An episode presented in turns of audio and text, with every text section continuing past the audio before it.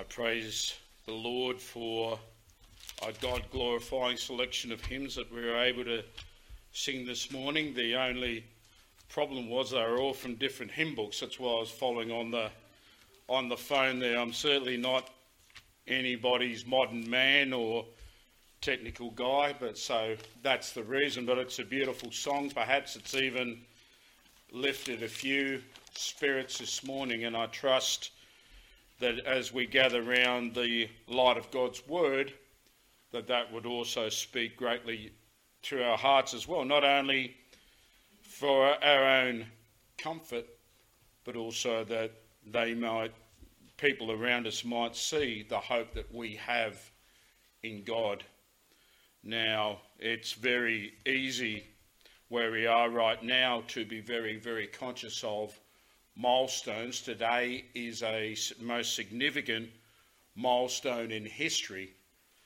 Today is the sort of date that who knows how many years from now some school student might have to memorise as being significant. And certainly in, in recent times, we've had COVID described as the greatest cataclysm to come upon humanity since World War II there's been significant times recently. And as I was doing some research, I did realise that it's the 100th year anniversary of a hymn that I know that all of you are familiar with, written by Helen Howarth Lemmel, who wrote, Turn your eyes upon Jesus. Look full in his wonderful face, and the things of earth shall grow strangely dim in the light of his glory and grace. And these are things that we can contemplate to our benefit even this morning. But what also interested me is that when the hymn writer wrote these words, she was contemplating scripture and I think all good hymns should be written with Scripture in mind. Isaiah 45, verse 22, was the passage, and it says, Look unto me and be ye saved, all the ends of the earth, for I am God, and there is none else once again appropriate words for this morning. I had an old pastor that, that was fond of saying the Bible is more up to date than today than tomorrow's newspaper. And I believe that the word the Lord has an appropriate word for us in our text today. And we'll get into that for a moment, but Perhaps I can ask the question that even in a time where, yes, there is grief around the world and there's nothing wrong with mourning, we do read in Romans, weep with those who weep, rejoice with those who rejoice.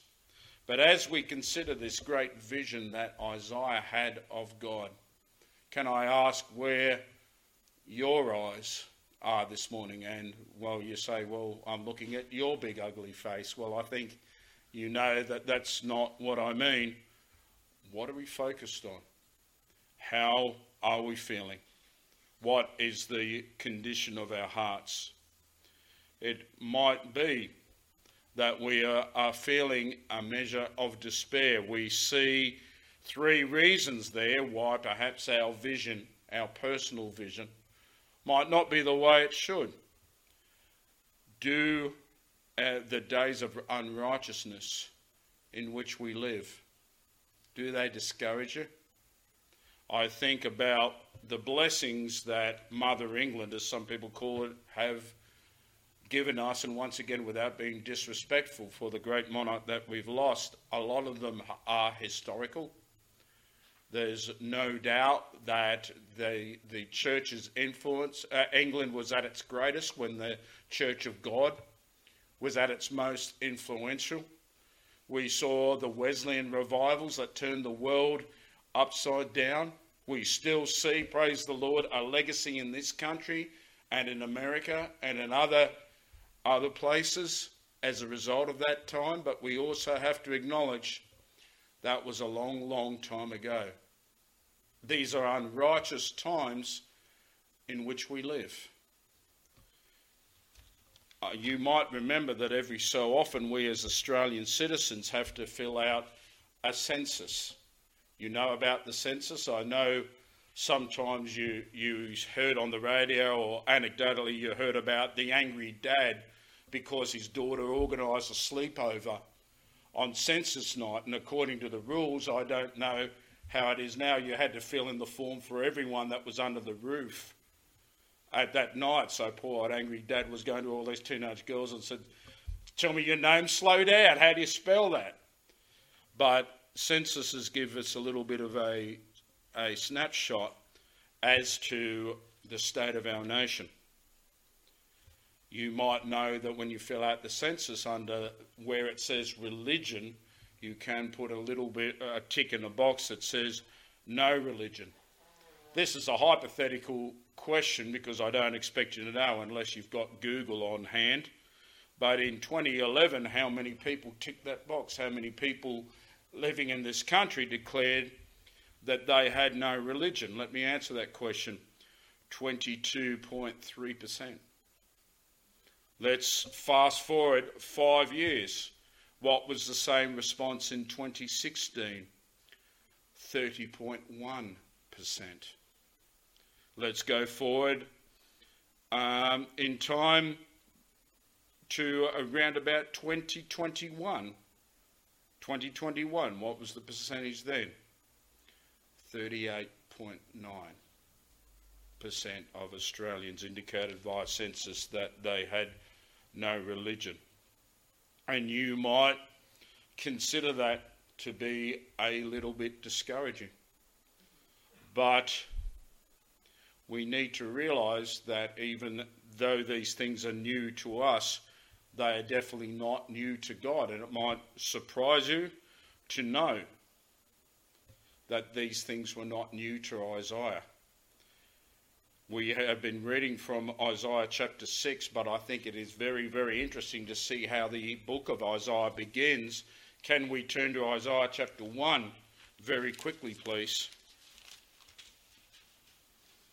And to give you a little bit of a snapshot. In verse 1, Isaiah introduces himself and gives, if you like, an overlook of his entire ministry. We'll get to that in a moment. I hope to expand on that. But from verse 2 to verse 23, Isaiah discusses his own nation and why they are in the position they are before God. Hear, O heavens, if in verse 2, Hear, O heavens, and give ear, O earth, for the Lord hath spoken. I have nourished and brought up children, and they have rebelled against me. The ox knoweth his owner, and the ass his master's crib, but Israel doth not know, my people doth not consider. Ah, sinful nation, a people laden of iniquity, a seed of evildoers, children that are corrupters, they have forsaken the Lord. They have provoked the Holy One of Israel under anger. They are gone away backward. Now, a couple of quotes, uh, a couple of things that I, would like to say here. I, I'm not trying to mix Israel and the church because that's certainly, if you like, a transgression that theologians in the past have done. I'm not, not trying to do that. And secondly, it seems as though the Old Testament God has a reputation of being a bit harsh here, but when we consider our own society, we see that these words written about Israel could easily, easily be applied to our own society. Verse 2 God has nourished and brought up children. Haven't we been blessed by living in this country? Don't we enjoy the freedoms that were put in place when we were a more God honouring nation? And what has happened? They have rebelled against me. The ox knows his owner, the, the donkey knows his owner, but, excuse the license here, Australia does not know, and his people certainly do not consider. There's no recognition of God in this nation's eyes. And we can say, Yes, O Lord, we are a sinful nation. We are a people laden of iniquity. We are corrupt. We have forsaken the Lord. We've provoked you to anger, and we, this nation has definitely gone away backward. So, friends, perhaps you are greatly discouraged by the world in which you live. But you should know that Isaiah has seen it before. And if Isaiah has seen it before, we can get great courage from the fact that God has seen it all before. And this is the way the book begins, but perhaps we can say that Isaiah chapter 6 represents a change in focus as far as the prophet is concerned. Because if we go back to Isaiah chapter 6, we see Isaiah clap his eyes, not just his eyes of faith, but his physical eyes on the Lord. Six seraphims, each had six wings.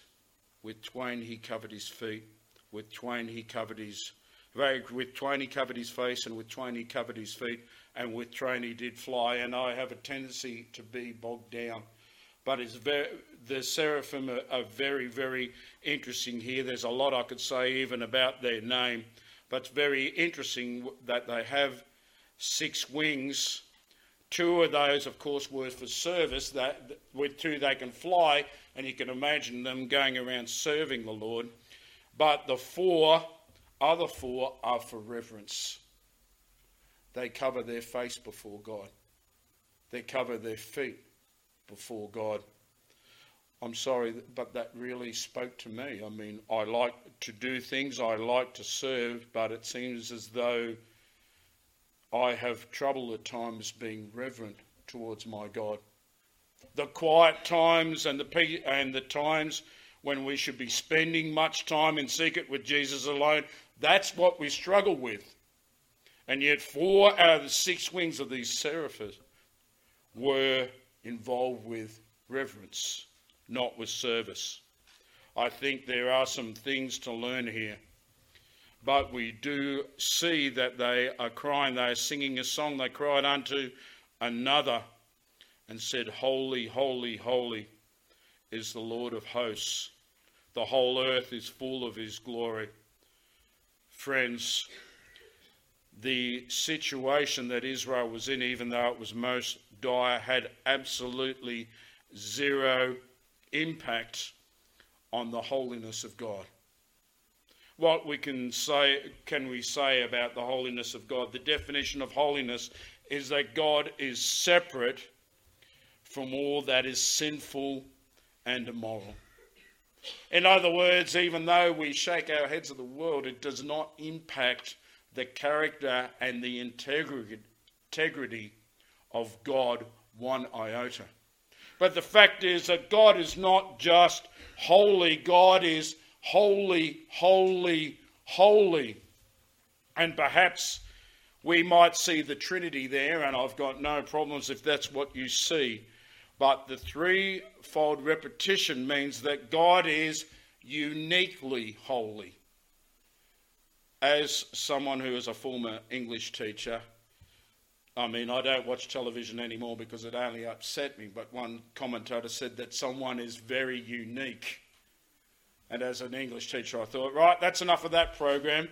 You're either unique or you're not. You can't be very unique. There's no qualifications to uniqueness. And whatever you're feeling today, please gain comfort from the fact that God is uniquely holy. We need a vision, do we not, even today, in days of unrighteousness, of the God that is holy, holy, holy. Holiness, justice, righteousness, and truth will always prevail. Perhaps those things move more slowly at times than what we'd prefer, but remember when it does, it's because God's mercy is in play here. It is of the Lord's mercy that we are not consumed. but holiness, justice, justice, righteousness, and truth will always prevail. Do you have problems today? Is your vision of God impaired by the days of unrighteousness in which we live? Or perhaps it's because of the uncertain times in which we live. And it is absolutely true that we are now on the cusp of a major change as far as this country is concerned. But once again, looking at the Lord, we do notice something very, very interesting in Isaiah chapter 6 and the fact that the Lord chooses in his wisdom to bring this vision to uh, uh, Isaiah in the year that King Uzziah died. Now, we know nothing about this man except perhaps what you've read in Scripture, but let me uh, tell you a few facts about Uzziah very, very quickly. It might interest you to know that even though we know about David and we know about Solomon, we don't know about this gentleman particularly, but you, it might interest you to know that he actually reigned for 52 years, which is a significant amount of time. Some commentators that I've read referred to him as the Queen Victoria of his day. But Moody, in talking about this man, did make the point that even though overall Uzziah was a righteous king, in his latter days his reign passed away to shame and disgrace. Now, I want to be, be disrespectful of uh, respectful of your time here, but the the passage that pertains to Uzziah in Scripture is actually in Second Chronicles 26, and it is very, very interesting and a, a, warning in a way in the fact that the Lord blessed Uzziah, but his faith and confidence was in the things that the Lord allowed him to accumulate rather than his focus staying on the Lord. He was able to build his army, he was able to equip his army, and the Lord blessed him so much that he was able to build catapults to protect Jerusalem. Now, I, I, imagine catapults back then would have been like what, the iPhone 14? What are you kids hanging out for these days? I, this was the cutting edge technology of the day, but that made Uzziah feel very strong and very powerful to the point in time where he wished to make an offering to the Lord, actually go into the temple himself and bypass the priesthood that God has appointed. Of course, I trust that in my life, as in yours, there's only one man that is worthy of being prophet, priest, and king. The one that was given myrrh, frankincense, and gold by the Magi from the east. There is only one man. And Uzziah tried to pull rank as if he brushed past the priest and said, Don't you know who I am? I know exactly who I am. You are a man. And instantly, God smited him physically. And that, to all intents and purposes, was the end of a long reign. But despite all this, perhaps there were people in Israel that were very, very anxious for the future. And so it is no coincidence that the Lord appeared. And not, he didn't just appear, he appeared upon his throne. And we might cynically say that, well, he's just sitting down here. No, he's not. He's on his throne, he's on his position of power. He is actively ruling his people. And his train, and not any sort of locomotive, but those that have seen the glorious weddings of royal families and the bride sweeping through Westminster Abbey, you're familiar with what the train is. It, it speaks of glory and position and wealth, and God's train filled the entire temple. And, friends, even though we might be feeling a great sense of loss, and perhaps rightfully so, we need to consider the rulers of the past and acknowledge that there has no been no such thing as a perfect ruler, a perfect king upon this earth.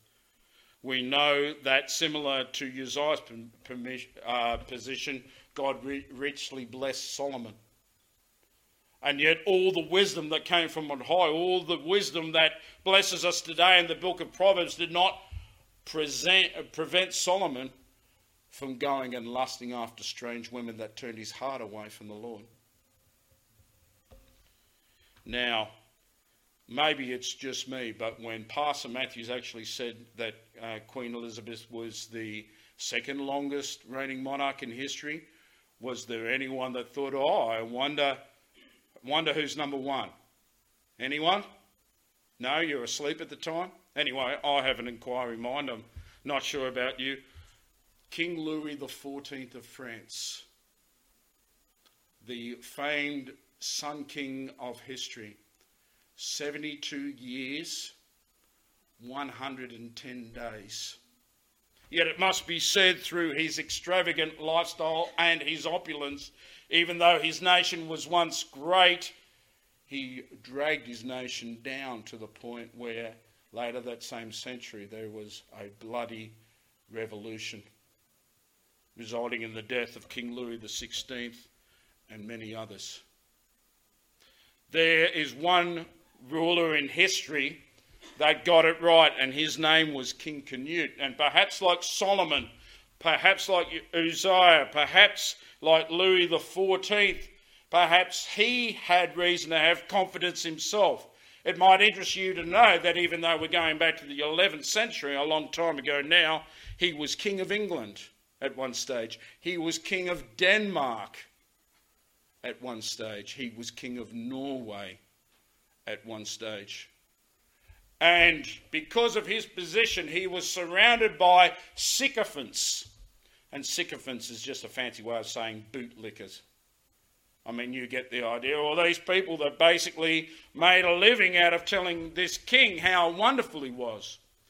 And even though it's anecdotal, it said that King Canute in order to teach these people a lesson, actually arose from wherever he was seated and he approached the waves of the shoreline.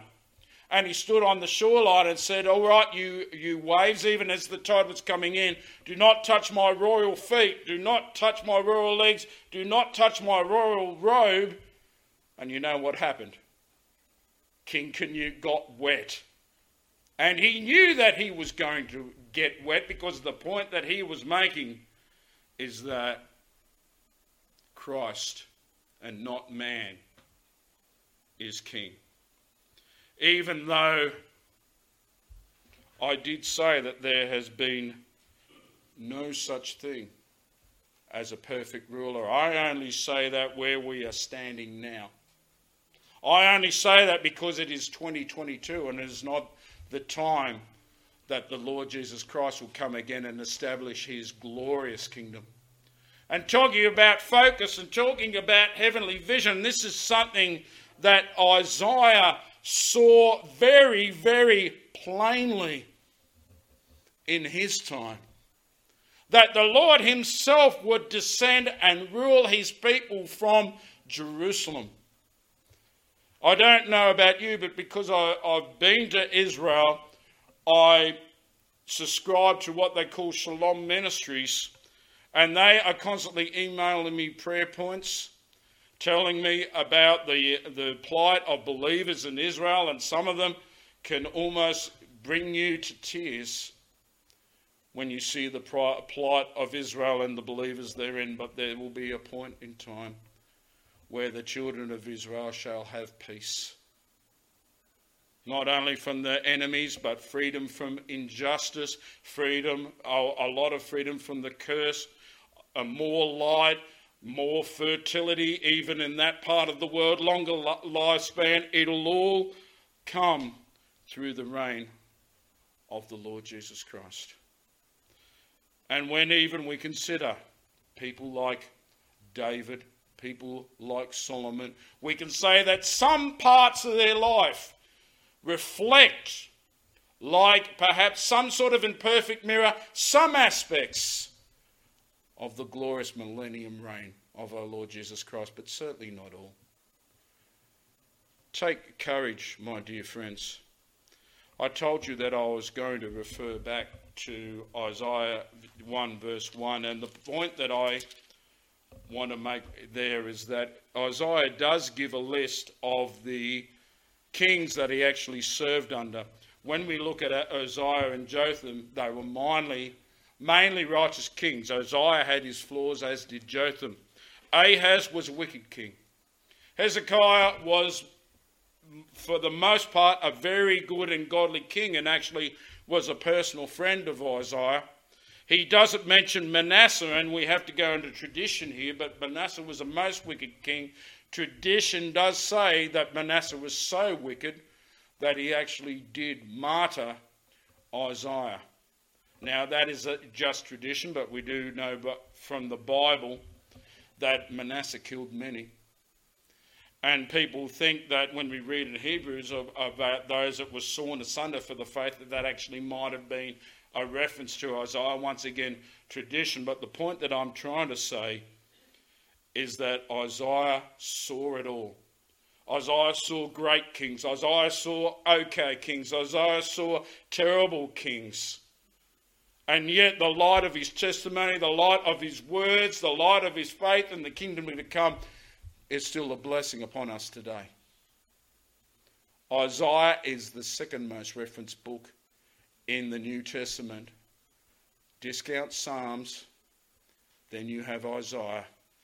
Isaiah knew it was going to be all right. Isaiah had a vision that God was still on the throne. How is your vision even today? I talked today about two external factors that might be obscuring our vision. Well, what about number three, our own uncleanliness? A wise man once said that the three enemies of the Christian is the world, the flesh, and the devil, but what gives us the most problems is the one in between the flesh. And there's no doubt that the, the holiness of God for Isaiah was very, very confronting. We know that when it is, it is said of unsaved people that men love darkness rather than light because of their deeds are evil. And yet we have a generation of Christians that seem to be the reverse Daniels. Daniel prayed and Daniel spent time with the Lord, even though it was illegal. It's perfectly legal for the Christians, and you'll never ever catch them do it. Perhaps, like brute beasts, you shy away from the Word of God. There is no personal devotional time, there is no scheme, there is no plan. It's ad hoc at best and completely and utterly neglected at worst. And the reason is, of course, our own uncleanliness.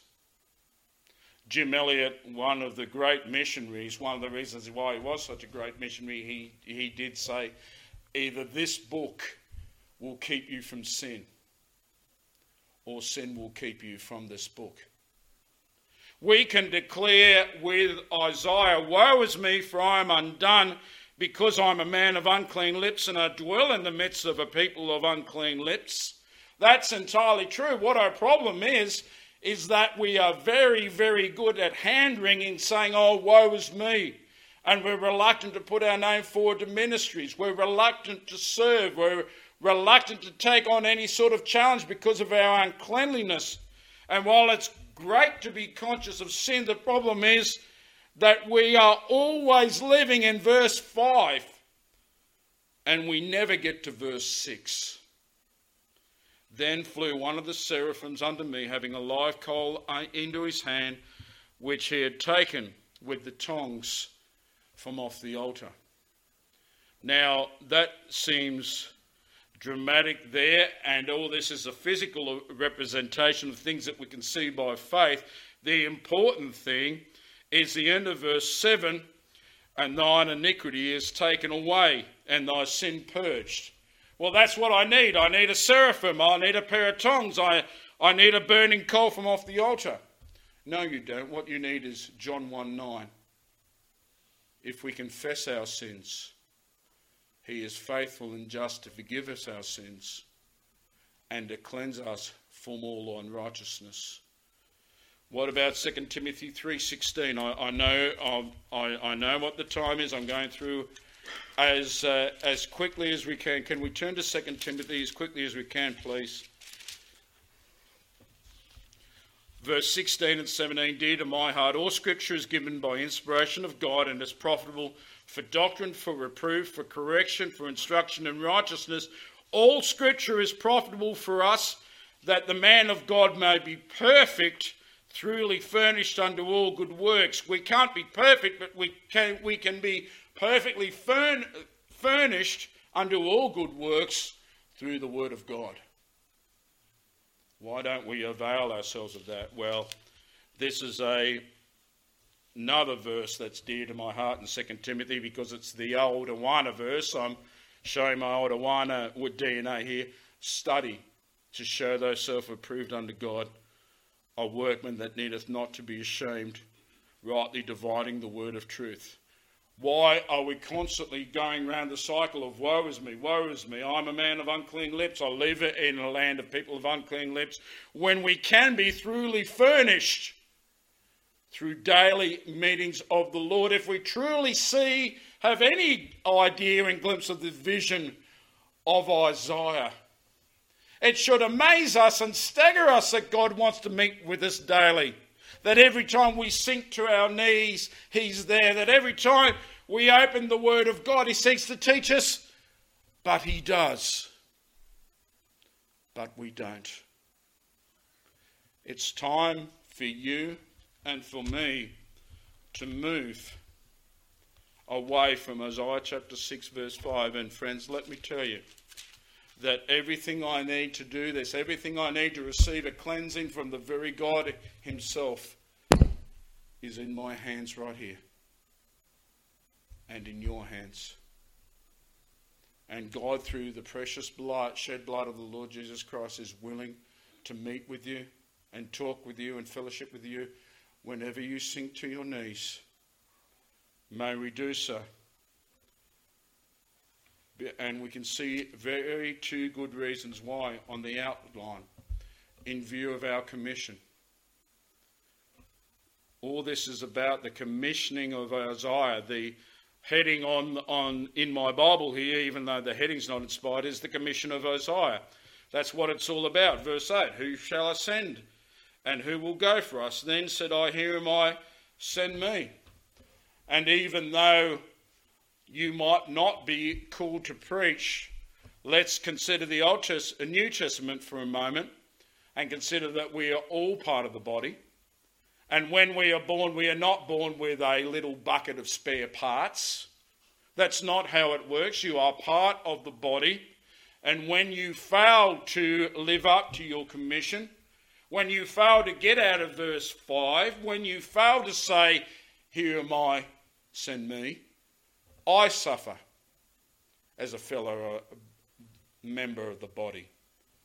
Everyone suffers as fellow members of the body, but more importantly, the testimony of the Lord suffers. We all have a part to play. And if we truly see the Lord as lift high and lifted up, as we truly see him as the one where the door moves at the cry of his voice, where the house is filled with smoke, where there are eternal beings with four wings covering themselves, saying, Holy, holy, holy is the Lord of hosts. Then shouldn't we want to answer that call? Shouldn't we want to be active within the Word of God? Shouldn't we want to respond positively to the commission? Your commission might be different from mine. Your commission might be different from Pastor Matthew's. But do, that doesn't make it any less legitimate. Will you get a clear and exciting view of your commission even today? In light of his coming. Well, I know that personally I have spoken much of the coming of the Lord Jesus I came into this church 30 years ago, and I can't help but thinking theologically I had a lot of things messed up. I wasn't exactly right down the line. I had to have this church teach me. So sometimes I feel a little bit self conscious when I, I get to stand up here and teach because I know that this fellowship has taught me so much. And I guess collectively I can say, What can I tell you, Condell Park Bible Church, about the coming of the Lord that hasn't already been said? We read it over and over again. We know that it's real. We know that the Lord says Surely I come quickly. We read of those in First John that will be ashamed at his coming. We read it again. The Isaiah is full of the kingdom. We know that the kingdom is coming. We know that the Lord is coming quickly. We know all that is fact. But the point is, is it real to us? Can you truly say, in all honesty, you have a vision of the second coming of Christ? Because you, if you have a true vision, of the second coming of Christ, it should appear in the way that you live your life. A pastor had to drive past an estate over and over again on his way to church. And this estate stood out because it was immaculate. The hedges were meticulously kept. There was not a spot of rubbish on any of this sprawling property. The house as he drew near to it out of sheer curiosity, was spotless and immaculate. He rang the doorbell and requested a tour. The man who answered the door did so gladly, and he went through room after room of spotlessness. Everything was clean, everything was in order and, and in place. And the pastor said, I must compliment you on, on the housekeeping of your property. The man replied, This is not my property. I'm merely just the caretaker. The owner of this house is left on business. He said that he'll be left for a long time. He's actually exceeded the span of years that he said that he would be gone. I haven't heard from him since, but I know my, what my job is. I know what I am supposed to do. And the pastor replied, Well, it's obvious by the state of affairs here that you're expecting him back very soon. To which the caretaker replied, tomorrow. I'm sure that if I asked you all and said, Could the Lord come back tomorrow? I don't know how many of you would respond in the negative. But the real point is do you have that vision? Is that something you can truly see by the eyes of faith? For it is something that you see, it will be reflected in the way you lead your life, and you will be able to say without reservation, here am I, Lord, send me. Let's turn, well, I'll turn to my closing hymn.